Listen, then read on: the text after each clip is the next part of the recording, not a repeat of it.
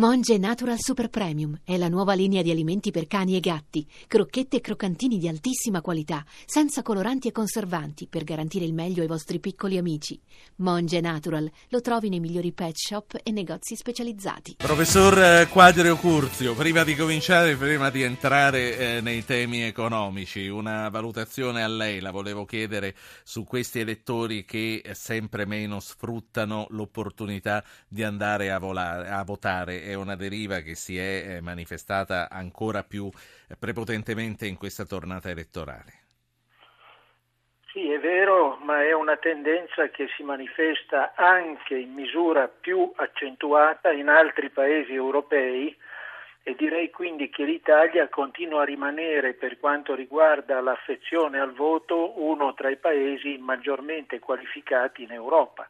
Siamo in fase discendente ma siamo ancora tra i migliori nel contesto europeo dove appunto in altri paesi l'afflusso alle urne è molto meno marcato. Sì, ma il fatto che appena l'anno scorso eh, fossero, mi sembra di ricordare, oltre il 70, forse sul 75% a votare per il Parlamento europeo e eh, siano stati sì e no 50 questa volta, non significherà anche una certa scelta al Parlamento europeo, ci credo, dalle regioni voglio allontanarmi sempre di più.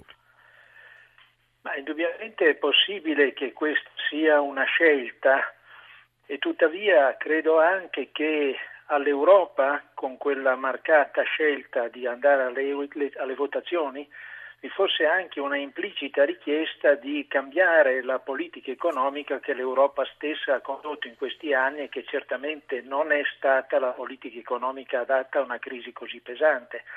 Probabilmente con riferimento alle elezioni regionali molti ritengono che anche in virtù, o meglio mi scuso, a causa di parecchie malversazioni che sono emerse nelle regioni, l'amministrazione regionale non sia particolarmente adatta a un sistema come quello italiano. Detto questo è difficile dare un'interpretazione del voto, soprattutto da parte di un economista come io sono, che non ha quella sensibilità del politologo alla quale evidentemente bisognerebbe... E allora parliamo con l'economista, 335-699-2949, basta un sms, professor Quadro Curzio, fuori dalla recessione e dalla deflazione.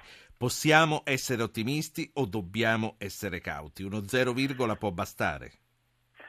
Guardi, dal punto di vista macroeconomico tutti gli indicatori confermano che siamo usciti dalla recessione.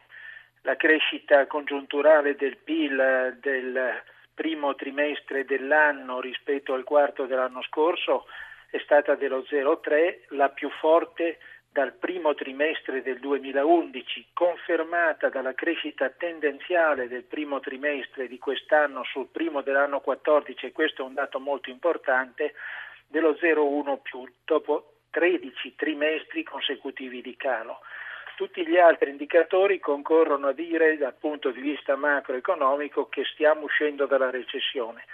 Dire che siamo usciti dalla crisi è difficile tenendo conto cos'è stata la crisi. 8 punti di PIL persi tra il 2008 e il 2014, una cosa drammatica, e 4 punti e mezzo di disoccupazione in aumento dal 2008 al 2014, quindi recuperare il terreno di una crisi così profonda ci vorrà del tempo.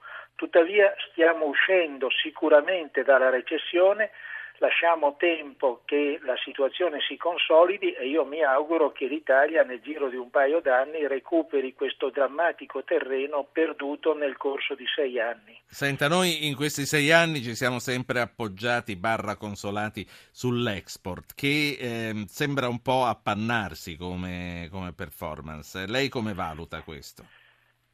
Ma guardi, io credo che l'export italiano, al di là di oscillazioni momentanee, sia veramente una macchina molto potente.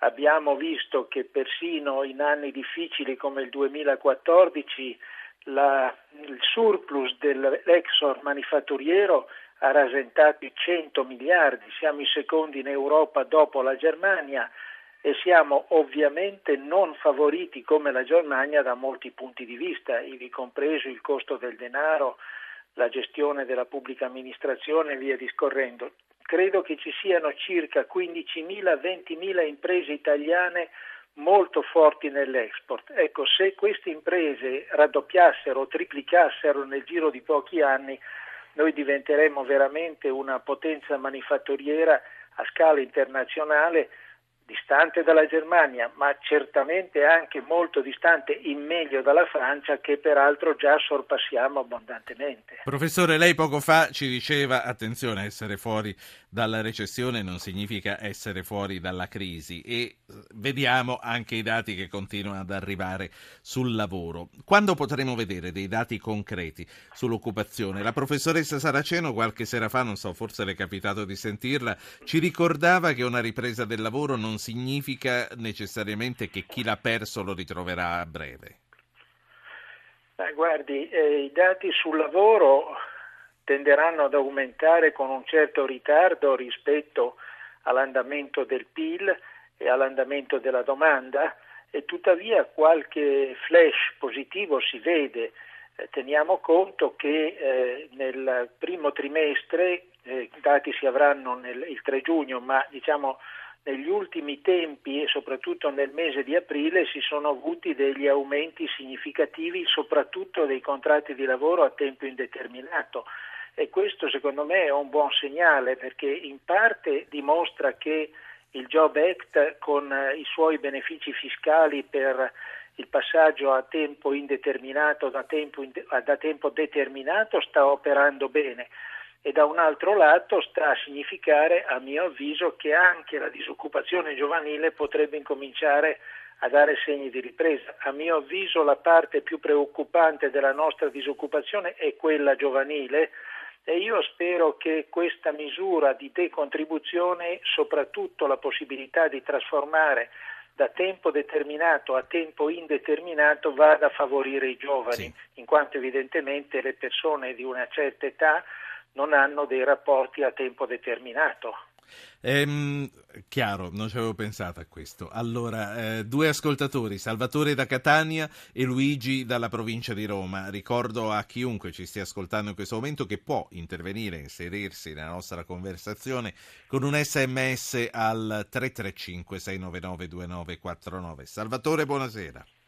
Eh, buonasera, proprio a proposito della Jobs Act, io sono un piccolo imprenditore della provincia di Catania, manifatturiero nel settore dell'arredamento e avrei qualcosa da dire sulla Jobs Act, proprio nella trasformazione del, eh, dei contratti a tempo determinato a quello indeterminato.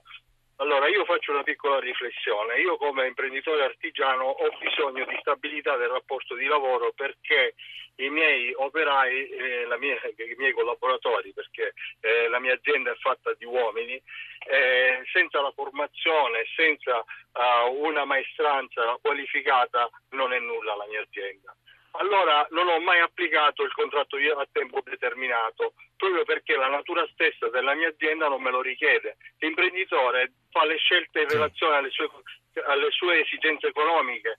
Allora oggi io assisto, a mio avviso, alla premiare ancora di più gli imprenditori che hanno utilizzato eh, manodopera poco qualificata.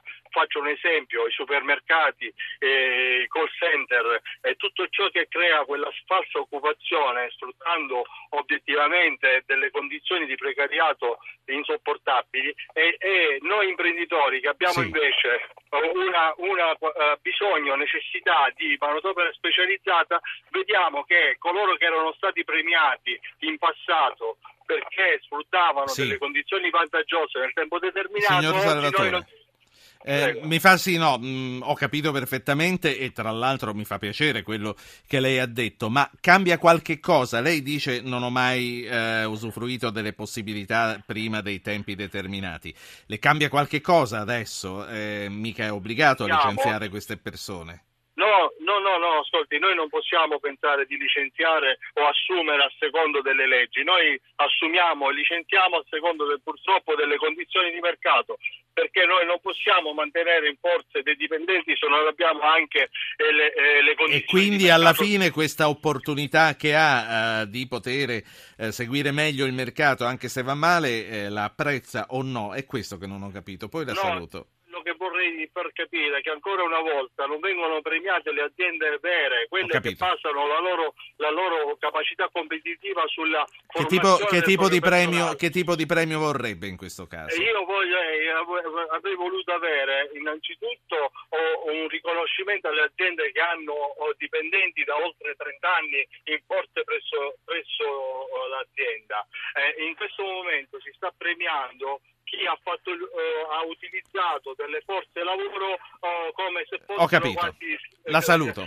Abbiamo capito tutto. La saluto. Grazie. Luigi da Roma, buonasera.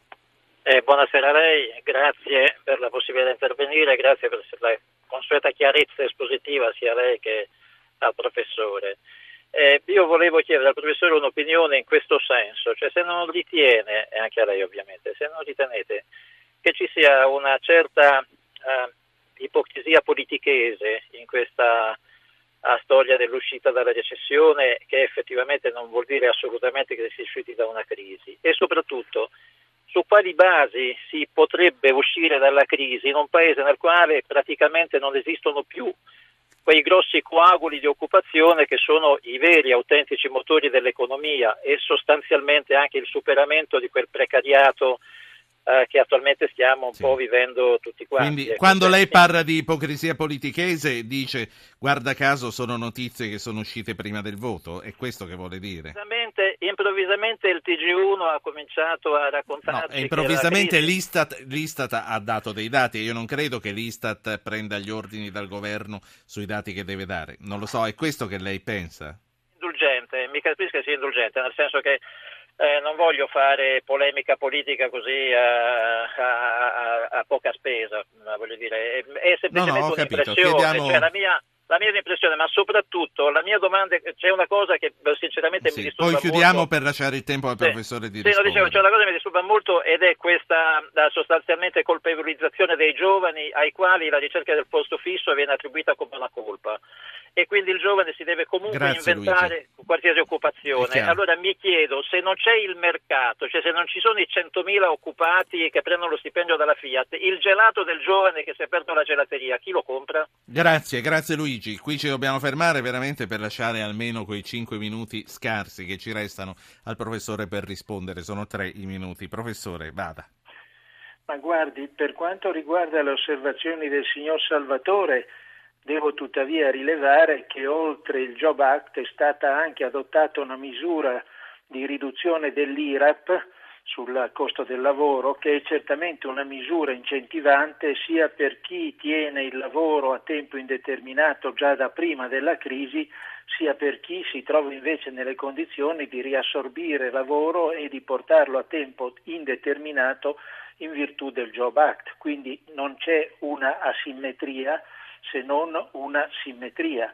Per quanto riguarda le osservazioni del signor Luigi, io vorrei fare due annotazioni. Il governatore della Banca d'Italia alcuni giorni fa ha detto che stiamo uscendo dalla recessione, che ci sono ancora molte, molte misure di riforma da fare, ma incomincia a vedere un sereno e credo che questa sia un'opinione particolarmente probante data la sede autorevole e assolutamente neutra che è espressa dalla Banca d'Italia. Un altro elemento che porterei a dimostrazione che stiamo uscendo decisamente dalla recessione è un indice denominato Purchasing Manager Index, che è l'intervista che viene fatta regolarmente ai manager d'acquisto delle imprese su tutti i paesi europei per l'Italia dà un aumento di questo indice, cioè un segno positivo per il quinto mese consecutivo e dà il maggior miglioramento delle condizioni dall'aprile del 2011. Questo è un indice internazionale, quindi secondo me ci stiamo uscendo dalla recessione. Per uscire dalla crisi ci vogliono molte, molte altre misure che sono in parte in cantiere e in parte credo che dipendano anche dall'impegno sì. che tutti noi mettiamo nel nostro lavoro per contribuire. Non è un atteggiamento volontaristico, ma tutto sommato Professore, la fiducia conta. Si sta muovendo anche il mercato della casa, le banche hanno ripreso a dare i mutui e i giovani hanno più possibilità di comprare la casa, anche questo è un dato ormai consolidato. Questo è un buon segnale, un gran buon segnale. In parte si connette anche all'osservazione del signor Luigi. Il lavoro a tempo indeterminato per i giovani significa dargli delle prospettive di vita su cui essi vanno a costruire una famiglia o prendono delle decisioni che impegnano. Un lavoro a tempo determinato non è così. Devo anche dire che sulle costruzioni c'è stata una crescita congiunturale del primo trimestre del 2015 sull'ultimo del 2014 e tenga conto che si andava in caduta da quattro anni consecutivi, quindi qualche cosa si muove anche lì e se si muove la, l'edilizia, le costruzioni, il moltiplicatore dell'occupazione che questo settore genera è davvero sì. fortissimo. Ho, ho, gli ultimi 15 secondi. TFR in busta paga, non lo sta prendendo nessuno. È un buon segnale o un cattivo segnale? Direi che non è un segnale perché se io mi fossi trovato in quelle condizioni non avrei fatto la scelta di prendere il TFR in busta paga, quindi devo dire che risponde alla razionalità comune di quelli che sono i fruitori del TFR stesso, non vedo né positivo né negativo. Grecia e Italia, che cosa rischiamo ancora? Pochissimi secondi. Ma guardi, la Grecia ha tirato la corda in un modo incredibile L'Europa poteva e doveva risolvere la crisi greca nei primi mesi in cui la stessa è nata, ha tirato le cose per le lunghe e adesso siamo un impasse. L'Italia ci ha messo parecchi quattrini, noi tutti speriamo che li riporti a casa. La saluto, la saluto e mi unisco all'ascoltatore a ringraziarla per la chiarezza che l'ha sempre caratterizzata. Alberto Quadrio Curzio, economista, editorialista del Sole 24 Ore, vicepresidente dell'Accademia dei Lincei.